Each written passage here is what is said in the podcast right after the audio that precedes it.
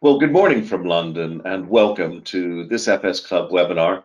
Today we're talking about emerging Central and South Asian tech hubs, the Indonesian and Malaysia hubs of 10 years ago. It's going to be a heck of a broad survey and we have with us uh, Henry Tillman, who's the founder and the editor of China Investment Research uh, at Grisons Peak Services. Henry's a, a, regular almost on these webinars, uh, but also as an attendee, so a vibrant member of our community. Now, you know me, I'm Michael Mainelli. I am one of the directors of Z/Yen, and it really is a privilege to introduce so many of these webinars. And I can only do so thanks to the tolerance uh, and generosity of our various sponsors, whom you can see here. All of them allow us to range widely and freely across technology, economics, and finance. And today, as we're going to be looking at the digital Silk Road, we are going to be ranging quite widely across technology, economics, and finance. Now, my job is to get out of the way as quickly as possible and let you hear from our expert, uh, Henry. Henry's going to talk a little bit longer than usual, an extra five minutes or so, because there's a tremendous amount of content, a lot of regions to cover, and a lot of concepts to get across. But we still have 15 minutes for questions and answers. So if I can uh, take care of three elements of housekeeping. Uh, firstly, uh, this is being recorded and the recording will be up in approximately two working days. So that'll be sometime Wednesday, I hope. Uh, there are no slides for this one. Henry is holding on to the slides, and I, I think you'll see why. Um, and thirdly, uh, please do use the GoToWebinar Q&A facility uh, on the screen there. I am here with you, so I will only get your signals, WhatsApps, WeChats, uh, emails, and texts after we've come off, and that won't do us much good because we'd really like to have your comments, questions, and observations. So put them into the GoToWebinar uh, Q&A facility and I will feed them into a conversation uh, with Henry at 11.30. So with uh, no more ado, I'd like to start to hand over to Henry, as I said, founder and editor of China Investment Research at Grisons Peak Services, who's going to walk us through these emerging tech hubs. Henry, the floor is yours. Thank you very much. Just a second. Uh, Thank you very much, everyone. Um, um, this is, we have a lot of slides and very little time to get through them, but at a high level, what this actually is, is a look at the phase two of the Digital Silk Road. The first phase of that Digital Silk Road was actually the laying of the cables. The second phase of the Digital Silk Road is what you're seeing with all the technology investment in these hubs, these important countries. And uh, what I found interesting of this is that most of the investment, as you will soon see in all these pages, in all these countries, is actually coming from international investors and not from led by Chinese investors. So without further ado, first page is to show you how these the um, the Central and Asian Central Asian and South Asian hubs have a long way to go to catch their friends already in South Southeast Asia. Singapore now at 60 billion. That was a few weeks ago. That's before the Grab possible 40 billion SPAC reversal. Indonesia at 35 billion, uh, and that's also before the recent merger between Tokopedia and Gojek, which is 18 billion. And then you see the Malaysia with, with 4 billion. Um, you see the top line across as unicorns, and you see the low line below of yet to be unicorns. So this is what it looks like today. It did not look like this 10 years ago or 20 years ago, which is why we want to show you how it looks today and what could happen in these other markets. The first of the markets is Kazakhstan. Uh, I'm not going to go through each of these lines because it's just too much information, but the, just, if you will, the focus on the first and the last of the bullet points. The first bullet point is obviously it's the center of Eurasia, so ideal location. Uh, the second piece is uh, the increased rail traffic because of COVID it, it's exploded in, the, in 2020 and even in Q1 2021, it's up another 37%. So originally when they built this, so people understand there were 11, 11 trains crossing between China and Europe uh, 10 years ago, and now you're looking at a 15,000 run rate for this year. That's the, the uh, increase of flows and the importance, therefore, of Kazakhstan and rail traffic. AIFC, again, is a center, uh, you'll find this on the web, so I won't spend much time on this, simply to say this is important uh, um, financial center built, uh, as you'll see early in this in the process, again, designed for a regional, a regional hub. Uh, AIX is the next form, which was the uh, AIX Stock Exchange. It over it took over from the KSE Stock Exchange. The ownership of that, as you see, is involving Shanghai Stock Exchange, and you'll also see the Silk Road Fund from China, and you'll also see Goldman Sachs. So you see roughly 34% of this uh, is for strategic partnerships, all with international investors. Yep. Um, we talk about highlights on the next page. Um, you see, I'd say the two I want to draw to three, I guess I want to draw to people's attention. Number one is the Kaspi IPO, which is extraordinary actually. So that IPO last year at 6.5 billion, the, it trebled in value. It's now worth 19 billion. It's the second largest of the year last year, fourth in all of Europe. A huge success. So well done Kazakhstan and well done Kaspi with more room to run. The second call out is the CCB, Astana branch of the um, of the of the RMB listing, um, both in AIX and also in Hong Kong Stock Exchange. A huge success, and it's the first Chinese uh, RMB denominated bond in that region. Uh, again, a huge a huge success, which then led on, if you will, to follow in, in how that's going to be a clearing mechanism for AIX uh, in the Belt in the Belt Road market and not and also to be at least highlighted is also the, the green bond issuance uh, uh, last year. I need to keep moving.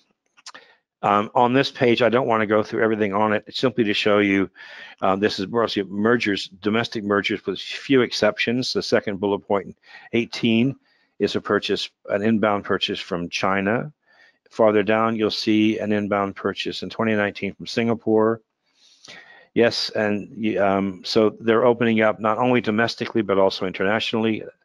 The same is true in 2020 and 21. The largest transactions in the region uh, actually just closed in April 21. Nova Resources is out of uh, Holland. So again, these pages you see uh, international investment coming in to uh, on the corporate side in Kazakhstan, not just IPOs. On the VC side, I, am a bit embarrassed here because we have asked for help from Kazakhstan and we can't, we couldn't find all this data. Um, but at least you see a little bit of movement on 15, 16, 17. Again, this is pre-AIX or AIFC. You've seen some movement in 18 and 19 and much more movement in 20 and 21. I think it's worth pointing out that what you do see here is also um, Super Seeders, Seed, Seed Stars is USA, Skybridge USA, Quest Ventures Singapore, uh, Global uh, V Fund you see farther down is also Singapore. So again, uh, Quest Ventures also Singapore. So again, you see while it's domestically, it's it's also attracting a great deal of international attention. I, I would say in Kazakhstan, unlike the others here, there is no angel uh, network of any size at this point. So that's a bit of a hamper to feed into the VC world and therefore to feed into those IPOs yet. Moving quickly to Uzbekistan, this is a star in the last couple of years, and it will be even more a star going forward. Um, in terms of connectivity, um, you see Kazakhstan and Uzbekistan have signed a deal for high-speed rail connecting the two countries together, really to promote tourism and also jobs along along those two uh, the two countries. Um, there's also a link now, a farther link between Uzbekistan farther into China and then also that's also go through link ultimately will go through links in, in most of the stands through Afghanistan into Pakistan as well, which then leads into the last piece, which is Uzbekistan links to Pakistani ports. So you have high-speed rail, Kazakhstan, Uzbekistan.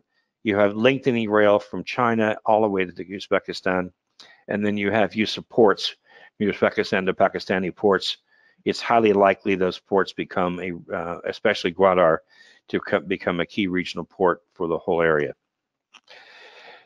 Attracting global attention. Um, I, this is quite a success story in terms of international debt markets. The first deal in February 2019 was a billion dollar dual tranche 10 year. It was oversubscribed four times.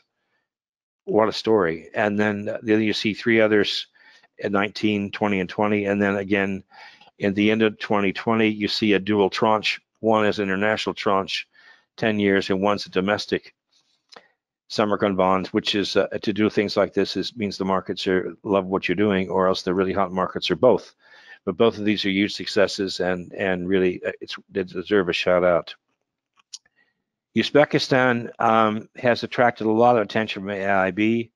And again, for clarity, AIIB is owned 26% by China, the other 74% by 100 other partners. So it's not, it may be China led, but it's not a Chinese bank. It's a multilateral bank.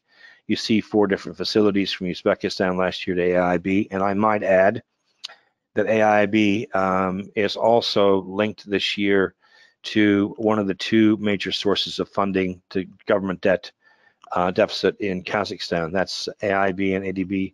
It's uh, together will uh, have committed to, if you will, close that uh, deficit. So again, AIB is also is again into Kazakhstan as well as, into Uzbekistan. This is a great story. This is EBRD. There's no reason to read all this. It's just basically showing you the different ways they've been helpful, except if you look at line four of, of second bullet point. So far, EBRD has invested roughly 2 billion euros in 85 projects in Uzbekistan, and we consider that we can see, see that growing uh, per year. As you see, the bottom bullet point in January 2020, they did five uh, 576 million loan in in uh, in 2019. So EBRD will continue to, to drive uh, investment uh, across debt and equity, I believe. FinTech, um, unlike the other markets, this is really nascent. Uh, there's it's currently very small. Only 7% of the population use online purchases for bills in 2019. There are a couple players at the top we'll show you about later. Uh, e-commerce really hasn't yet to develop and uh, the revenues to date have not been great. Here are a few of the players. Uh, PayMe and Click are two of the biggest players, but Humo also there, um, there or thereabouts, building a digital wallet. So if you look again, this is fintech only, very light on e-commerce, virtually non-existent on medtech, agtech, or um, um, uh, um, edtech. It, it is attracting investment funds, however, just like just like Uzbek, uh, just like uh, Kazakhstan. So there's three funds already, uh, including a VC fund in Uzbekistan. Um, again, these are regional funds from um, and as well as from Singapore, which you'll see is invested throughout the region. Um, on the uh, on the Uzbekistan Stock Exchange, um, you could see how it developed from 1994. You could see it was in the headed towards by 2020, where the Koreans wanted to take control of of the stock exchange. That did not happen, and instead, um, the government began to focus on how they could improve the uh, the uh, functionality of the exchange by wiring it. Uh, although I think Korea started that process, um, and from that um, you see uh, there also there's been lack lack of liquidity. Uh, this is designed for a, a large number of use um, of domestic privatizations. I think the same is true within Kazakhstan, which has been discussing a similar program for quite a long period of time. It just takes a period of time to be able to do these, as you know, from what's happened in the UK and other places around the world, which have gone through a series of these privatizations. It just takes time. Um, I also just one last piece on Uzbekistan, which I didn't put in here. Uh, Uzbekistan on, M&A in the last few years, um, there have been six transactions of decent size um, in there. And they have all involved international parties. So this has not been sort of, if you will, a lockdown of, of just pure China, despite China's assistance into growing Uzbekistan's um, in, in, across many industries. So the first is uh, TBC Bank in Georgia bought PayMe. Nestle bought a domestic company in um, in Uzbekistan. A Chinese company bought a, a, a, a trucks company in Uzbekistan. An Omani company invested in two, two of the largest shopping malls in Tashkent. A Singapore company invested in a wholesale distribution of textiles. And a UK company sold some of its businesses to a local player. So as you can see, almost all of these transactions have been, if you will, international parties. I might also just note that in terms of, of investment parties, um, earlier this year, a billion dollar fund was established between the USA, Kazakhstan and Uzbekistan to invest in the country, including venture capital. So again, that's not all Chinese led. In fact, there's very little Chinese led in that. The last thing I just told you was really just is USA. So you can see that there's a, there's this huge misperception that China is dominating these uh, these investments in these foreign markets. The next gets much more interesting. This is the one. Um, if you talk to people in Singapore or Indonesia, this is the view, this is the view that Bangladesh is the next is the next Indonesia. So to give you some idea of where this started, I, I couldn't put all the, the data. I just thought I'd give you some some histograms, but it started back as early as 16, and the four invest there were four deals that that year. One was led by India, one by Japan, one by Indonesia, one in 2017 led by Indonesia. Yes, on the venture capital side.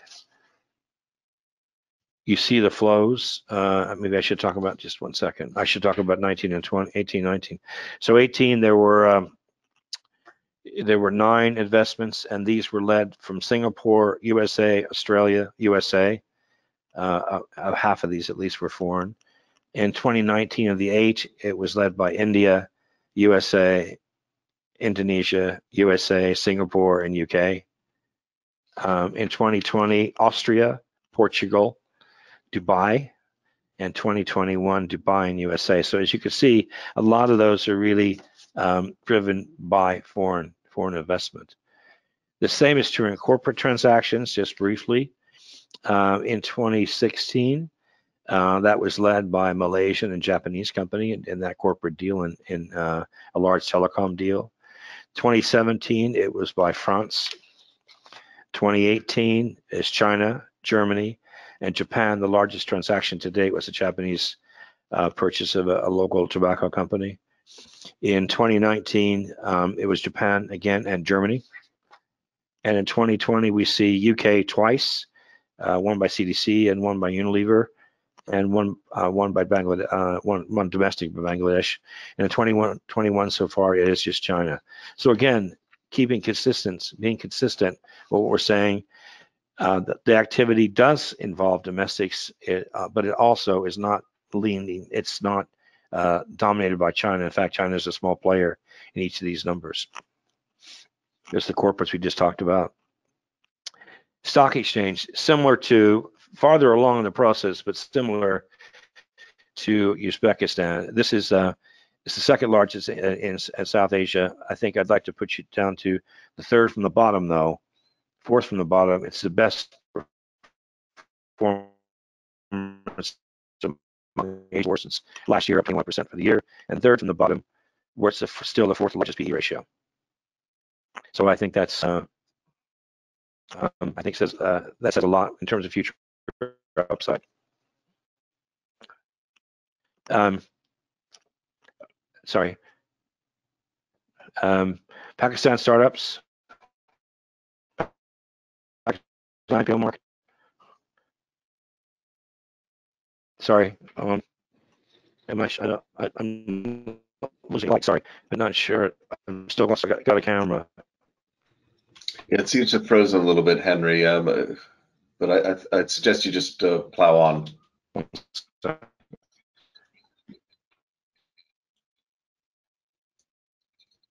Thank you. I've lost the camera. Okay, thank you very much. So thank you, thank you, Michael. On on uh, Pakistan, see startups you see there. It's at 2018. They're a little behind uh, Bangladesh, but I could, as you see, uh, in 2018 they started the flow. If you again from UK, Sweden, uh, UK again. If you look again at Series A, you see bigger players from China and also from Dubai. Yes. Um, on 2020, 2019 financings, you see, I might also add in 2018, you see larger corporate plays, two major from China, one from uh, Sweden and one from San Francisco. And then in 2019, um, we see, you see it on the page, you see a number of investments that again are from Pakistan, but also attract the interest again from the region, from Oman. Um, there again, the flows you see from 18, 19, and 20, and I think it's important to know that 20 with the COVID, it still shows uh, significant growth.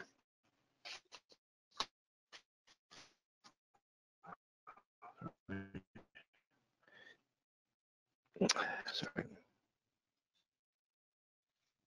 a PSX um, important stock exchange also is, is shown really tremendous growth. So you've seen um, uh, the, the Chinese early uh, in terms of buying stake. it's also a 20% stake by levels percent.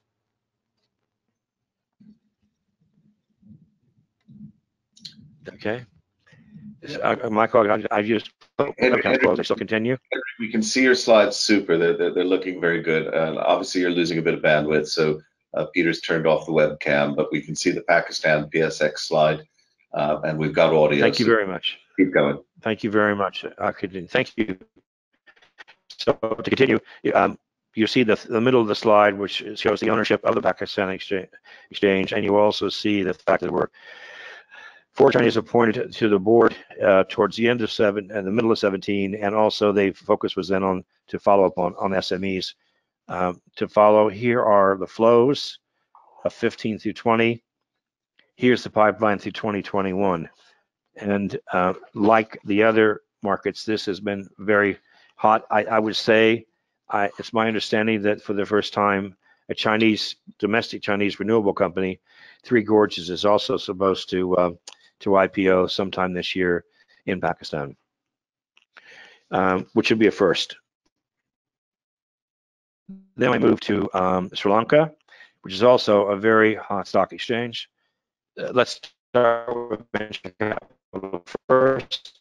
They started a bit earlier back in 2010 with us trying to build a like angel network by 2012. By 2012, it was then picked up by 17, and then really you saw a government move to build the first digital VC fund in Sri Lanka in 2017, and then an actual angel fund in 2020.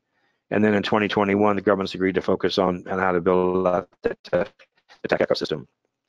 So unlike many of these countries, this has a full component of government assistance, local um, local angel network, and outreach to other countries. In particular, you see angel business from Singapore, Malaysia, China, New Zealand, Hong Kong, and Korea in, in, in that broad angel network which will then feed into the IPOs down the road. So there are currently there are five different funds, if you will, seeding, seeding these uh, these investments. Um, some of these are quite small still, as you can see there, uh, two to five million uh, transaction sizes, uh, and there are actually a couple of PE funds also active in, in this area. Those will ultimately find their way into uh, into the stock exchange. Columbia Stock, Colombo Stock Exchange itself is um, is uh, South Asia. Um, you see, it's uh, it only it, it hit also needs to be restructured process of being restructured. Capital from Scandinavian countries. Um, it was Norway there. Uh, it has not you really developed a debt securities trading operation that's at this point in time. Um, like you see in other region, regional stock exchanges, it was up 10.5% last year. Um, it, it, hugely successful. Um, that's just last year alone. And you see the turnover is way up as it builds uh, interest among investors at all different levels within within Sri Lanka. And of course, they're digitizing this to in order to increase flows um, as these things actually do come to market. In 2021 to date, um, you see it's up 25% already in the month of January alone. And you see the gains it's already produced. And if you look at the, the IPOs done to date, you see the first one, an individual power, a regional power producer, renewables power producer. It was three, eight times oversubscribed and, and uh, it was done in three weeks. So there's, um, just as you see in the other places, they're they're doing the best they can to make these changes, uh, make these exchanges much more user friendly. Uh, you then see a writing service, which is not surprising each of places that you'd see in Singapore, Malaysia, and then you see also the uh, the most recent one notified here at the end of April, which again is, is uh, oversubscribed. So the market's really red hot, and we think that's going to be uh, continuing throughout the year. So again, you have five countries, five exchanges at various different levels of development. Um, none are controlled by any other outside party. They all have outside outside investors. Um, all are attracting capital from uh, various different parties around the world from four different continents, um, and all are, are uh, designed to be um, useful in privatizations which they uh, they need they all need to uh, if you will affect in the next couple of years. Now, where does that fit into the next level? Because just after, so we did Indonesia, Malaysia, um, uh, Singapore, we probably did throw in Thailand and Vietnam in that place. So those are the next five we see, and then we see after that these five again because they're all connected along the digital Silk Road. So we see UAE, Egypt, Saudi, Bahrain, etc. And you could see these markets in terms of VC are already attracting more capital um, already. I mean, the larger markets, obviously, but um, more capital than than the last five we've shown you. So we see each of these things as you know, the Belt and Road is designed on a regional on a regional Belt and Hub base, uh, hub and spoke basis. Uh, we think these five are the second of the spokes, uh, second of the hubs, as we said originally with the Indonesia, Malaysia, and we see these these as the uh, these are the next ones. And you see already there's a lot of capital that's going to Bahrain earlier this year in terms of seed capital alone. Here's a couple deals so far this year. Uh, one is fintech and one is food tech in, in, in, in the, in the region. Um, that's all I have in terms of slides. I don't know what happened to my my, uh, my visual, but um, I think that we tried to get through 46 slides in 25 minutes. So, Michael, I'm going to pass it back to you for Q&A. Well, thank you very much, Henry. And uh, what we're going to do is uh, take those slides back, and Peter's going to try and get your webcam on. Um, meanwhile, uh, nevertheless, uh, that was a heck of a run through, um, and we really appreciate it because I think there's some really uh, very strong uh, theses coming out here. I mean, one of these is that this entire region seems to be a welter of cross investment. Uh, what would you have to say to that then? I, I, I would say, first of all, that um, Singapore was a key driver of the success, and Hong Kong were key drivers of success in Indonesia, Malaysia, in that regional basis, and they could identify the, the keys to success in these other regional markets. So I would say that it's the, the success in Singapore, Malaysia, early days from these investors that suddenly realize this. You can certainly see it in many of these markets that are actually Singapore investors led, the, the five I just put up. So yes, I, I, could I could see that, but I also think it's not just that. It's also China, it's also USA. I mean, I didn't show this, but you know, two or three of the big Bang, the, the Bangladesh VCs this year have all been done by USA. So I think there's this whole misperception that the Belt and Road and, and, all these regions are really dominated by China. It's just not true. I showed you many transactions where, you know, it's not at all the case. I mean, none of, none of the Uzbekistan M&A had, had US in it, or had, one had China in it. Sorry, one had China. That's it. So I think there's, you know, I'm trying to show that that investors are global and they realize where there's a, a play to have, and many of them can see this coming because you know, these are very competitive. Indonesia, Malaysia right now, venture capital are very competitive from an investment banking or venture capital point of view, whereas, um, you know, these are less competitive for the time being. Hence the reason for the webinar.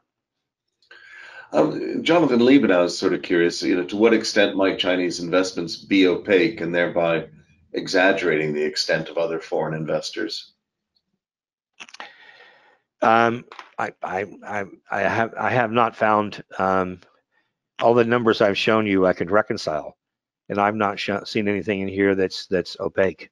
Uh, there, they, uh, the the uh, Daraz the Daraz data was not originally released uh, um, in Pakistan, but you can find it now. So if you can't find it Im immediately, I mean, there, there's certainly a number of these transactions which you know there's you know not disclosed. That's normal in the West as well as in China. But everything I put in here, I've been able to reconcile. Okay. Uh, you can find Morton. it. It just takes, takes, takes more time. Yeah. Uh, Edwina Morton, who uh, knows quite a bit about world trade as a former master of the world traders, uh, is uh, points out Japan does a lot of work in Southeast Asia, providing alternative sources of finance rather than China. But is Japan also active in Central uh, Central Asia? Well, the largest investment to date into Bangladesh on a corporate side is Japan Tobacco. Uh, and there are a series of these venture capital plays where Japan is a player in it. Uh, if you look at how clever, uh, if you look at how clever Bangladesh has been financed the last two or three years, you'll see uh, most of the infrastructure financing for Bangladesh the last three years have gone to Japan from JICA, not from China. Uh, and so China's lost those, lost that business um, to Japan, actually. Yeah. And the largest port has ever been uh, awarded to uh, uh, China. And um, So I, I think that's, uh, um, I don't think that, that's, sorry. a, a lot of the uh, these investments, you know, are, are being compared with Western uh, models. So, you know, we we hear about the Uber of every country and every region, for example. Um, do you have any comments on sort of the, the quality of some of these? I mean, take Kaspi, for instance, which is enormous. Uh, how, how well does that stack up operationally against a, a typical Western company?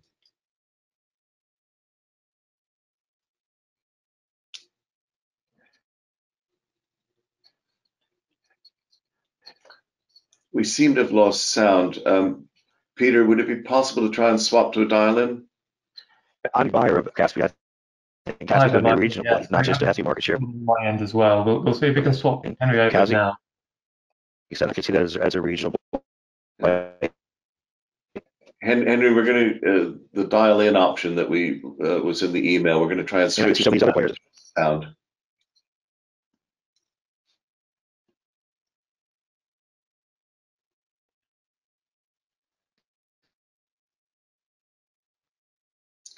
I apologize, folks. It's, um, sometimes it's uh, difficult to think that we're living in a first world country with the variable internet quality connections we often get in, in Britain.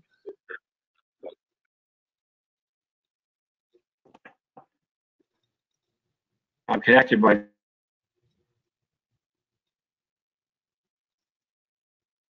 And I've just passed those details on to Henry now, so hopefully we'll, we'll have him back online within the next couple of minutes.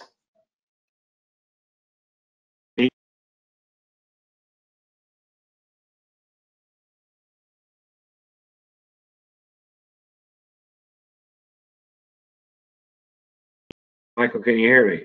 Yes, we can, Henry. Oh, that's good. Welcome back. Henry? Yes. Super. Um, so thank you very much. So let's pick up on some of these questions here. Uh, Hugh Purser uh, says much of the investment mentioned appeared to focus on venture capital, bonds, and loans. Uh, what is the most likely exit strategy for VCs? Uh, the, that's why I was talking. That's why I was uh, spending time on the stock exchanges. I can see many of the. There have been there have been some exits, corporate exits. You saw PayMe with Georgia as a corporate exit, and you've seen two corporate exits with uh, one fintech and one e-commerce with China. But I think the uh, the real issue is going to be on uh, through, through stock exchanges. There's one of the largest uh, um, fintech companies in Bangladesh is likely to, to list the stock exchange this year. bKash is likely to list this year. And longer term, I can see Choco Family, which I mentioned in, in Kazakhstan, being a very interesting stock stock play for equity investors. Okay. Uh, Hugh Purser is also interested. Uh, do you have any key points to make about the regulatory framework in these countries? Uh, uh, evolving is the is the answer. Um, if you look at if, that's why I tried to show the macro level. Look how much change these countries have undergone in the last three years. You know, this, the, uh, the stuff I put up there for the last three years is enormous changes, whether it's connectivity to other countries, whether it's restructuring stock exchanges, whether it's restructuring shareholder ownership, whether it's attracting cap, corporate capital. These are enormous changes. And I think they recognize, as, as you would appreciate, you're not going to attract that kind of capital if you can't move towards transparency and liquidity. So I think there's they're all headed en route at various different uh, speeds to both transparency and liquidity. Hmm. It's just taking time. Uh, there's been a lot made of, um, in particular, in uh, Sri Lanka and Pakistan, uh, and to a lesser degree the other ones, but uh, stick to Sri Lanka and Pakistan, that the BRI has been kind of a debt trap for them. Um, is there truth in that? And if so, how, how does that affect the, uh, uh, affect the investment landscape in those two countries? Um, let's maybe talk at the high at a high level first. Um, in um, um, in July last year, SAI, SAIS CARI, which is Johns Hopkins University, said that they found no evidence of a debt trap in the 149 billion for Chinese loans. Then we saw in in August we saw Chatham House saying they could find no evidence. In September we saw Brookings Institute and they could find no evidence. We found the the uh, uh, finance minister from from Sri Lanka saying there's no evidence. Um, and our, our position, we've been tracking this loan since 2008. We can find no evidence. I think what you saw was people uh, accepting those loans on the basis that the returns would come faster than they've come. So the cash flows have not been there to cover them. So, but in terms of loans, I've been on three, I've been on three credit committees for three of the world's largest banks. And I know no bank in the world which has had one default in 640 billion of loans. There's been one default, which everyone hangs on Hambantota, which was an error on the part of China to do that. So I do think there's been, and people have learned over time. And if you will, right now, you know, it's just people don't understand that Pakistan, it's of its 62 billion of loans, 53 are already implemented now in terms of projects. In Kazakhstan's 51 projects, and I think it's 31 billion, have also been, you know, be built or there thereabouts. So that's 100 billion of the of the Belt and Road's 1 trillion. It's already been really built. So the whole purpose of this discussion was to show people they've moved from building these things and or restructuring the debt to actually building the next level, which is Digital Silk Road above it. So again, the, the cables are built. This is the first round through it, which is basically, uh, as you see, fintech, e-commerce, and those sorts of things. But ultimately, it goes go to the next level, which is once these are all, and, and you, what you haven't, what I haven't talked about is basically China's investment in Kazakhstan and and Uzbekistan in the last two years have been in manufacturing, mm. which then you get 5G on top of that. So these will all be 5G countries, most likely from Huawei. So if you put that on top of that, you then become mm-hmm. smart manufacturing and then smart transportation. That's where this this accelerates in terms of the East much faster than the West has any idea and just doesn't want to listen. Hmm. He, he was also curious. Uh, can you describe in these five countries uh, what, if any, are, are the key restrictions on foreign ownership? Well, that's that, that's it. That's that's why I, I, sort of said to you on this. I, have gone through the M&A piece with you, which is basically you've seen a number of the Uzbekistan. Sorry, almost all the Uzbekistan are, are cross-border deals, and they're they're owned by cross-border owners mm. to date since since 2019. Kazakhstan, you've seen um, three or four of those I mentioned, and those are actually controlled by foreigners. The most the largest transaction just closed in April of this year uh, with the Netherlands. That's uh, 2.75 billion.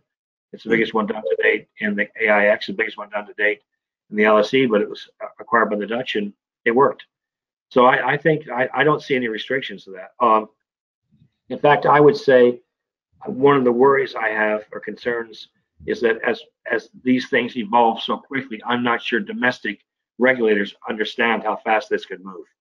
And I don't think there are that many protections put in these documents yet for people will come in and just swap. And these are, you know, these are very sophisticated investors throughout the world that could that know how to, how to move and move quickly before these assets are actually acquired by foreigners. I don't think the protections are in place yet. It's moving too fast. Hmm. And how do the how does the I mean uh, you know these these larger tech plays depend on a large consumer base, the 5G you spoke about, et cetera. Um, how does the level of, say, GDP per capita in each country compare with the aspirations of these firms when they compare themselves with Western tech firms? Uh, another excellent question. So basically, many of these five years ago were simply frontier markets. it's moving so fast now. A lot of those are no longer frontier players plays now. They're they're emerging markets plays, right? And these economies are going to change over time.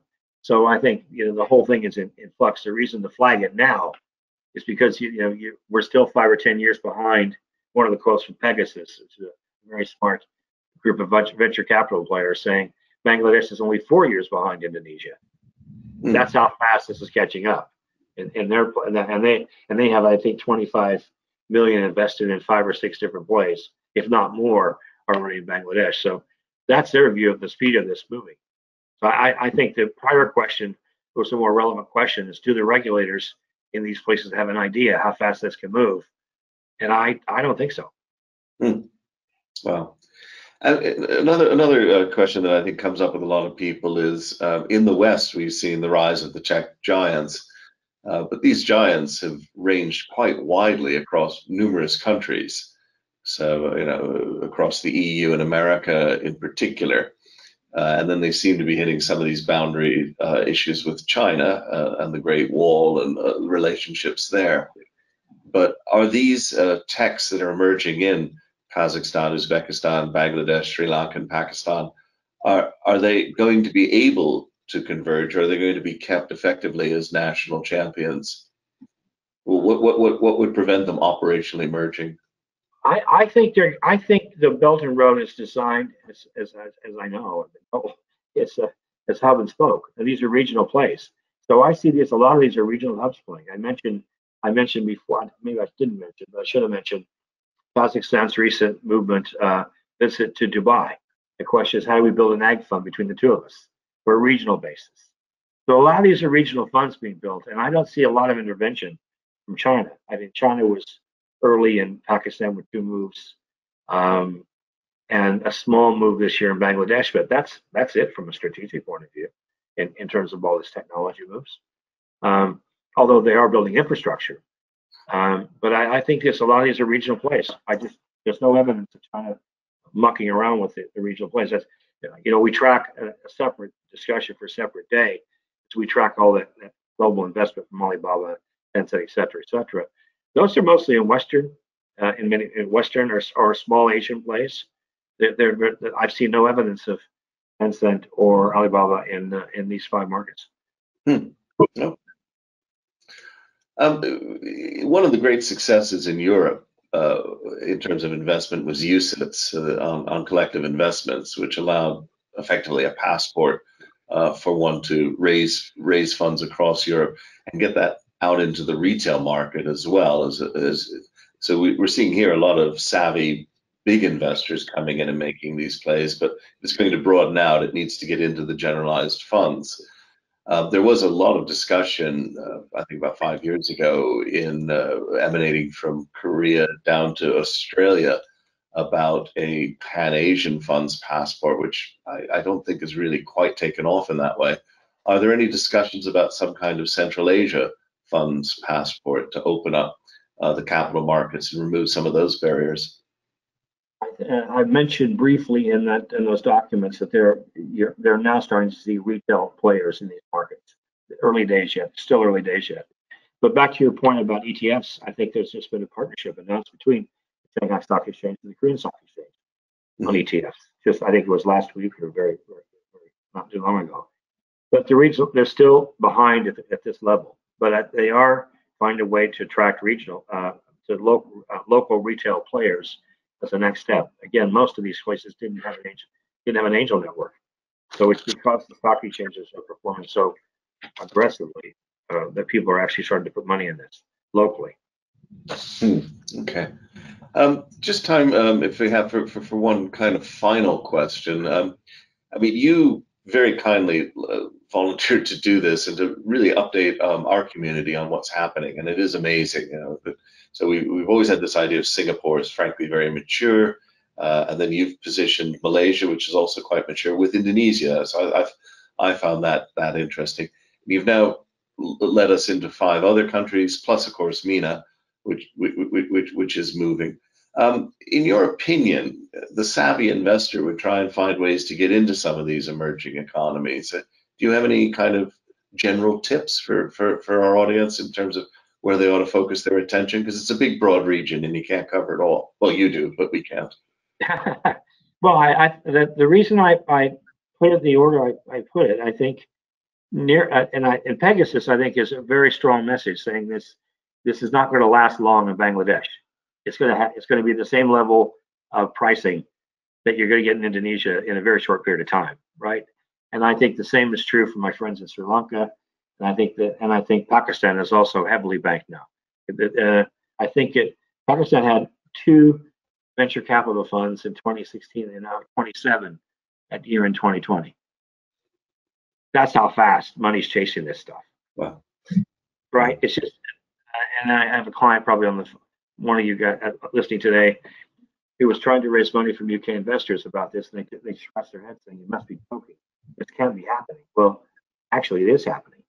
Um, it's just it's just a long way away, and it sounds a bit odd because the country risk you have to take and and all that regulatory risk you're talking about before. But I don't know. I I, I look at the way to do this is find local partners. You know, I've mentioned I've mentioned a couple already. I think bKash, Bangladesh is going to be a real star, and I'm on the record of saying that today. And I think that uh, Choco Family in Kazakhstan is going to be a real star. So I would, if I had friends in Kazakhstan or I had friends in Bangladesh, I would be talking to those those uh, those companies. And there are a number of those like that in those funds, and that's why I gave you the names of the funds that are sitting on these uh, different different countries to to incubate this. So stay tuned. Otherwise, I wouldn't have done all this work to, to sort of put it all there for people to see. Well, see. Well, thank you so much, Henry. And I think it's a, it's a real illustration of what people often forget, which is the, the sigmoid curve that is in so much of finance, and you've got to catch it at its two inflection points. And the, the, the steep rise is a is a very short period. And I think a lot of us have looked at these developing countries as kind of s- stable. I don't mean the sense of politically. I mean it's kind of a stable, sort of slightly boring investment. And now that it's getting exciting, it really is time to pay attention. And I appreciate you shining a torch on all of this and saying, look here, which is very helpful. Um, folks, again, some, some apologies for the quality of the audio in the middle. We're not sure what happened, but there is variable internet quality, as you'll know, in the United Kingdom.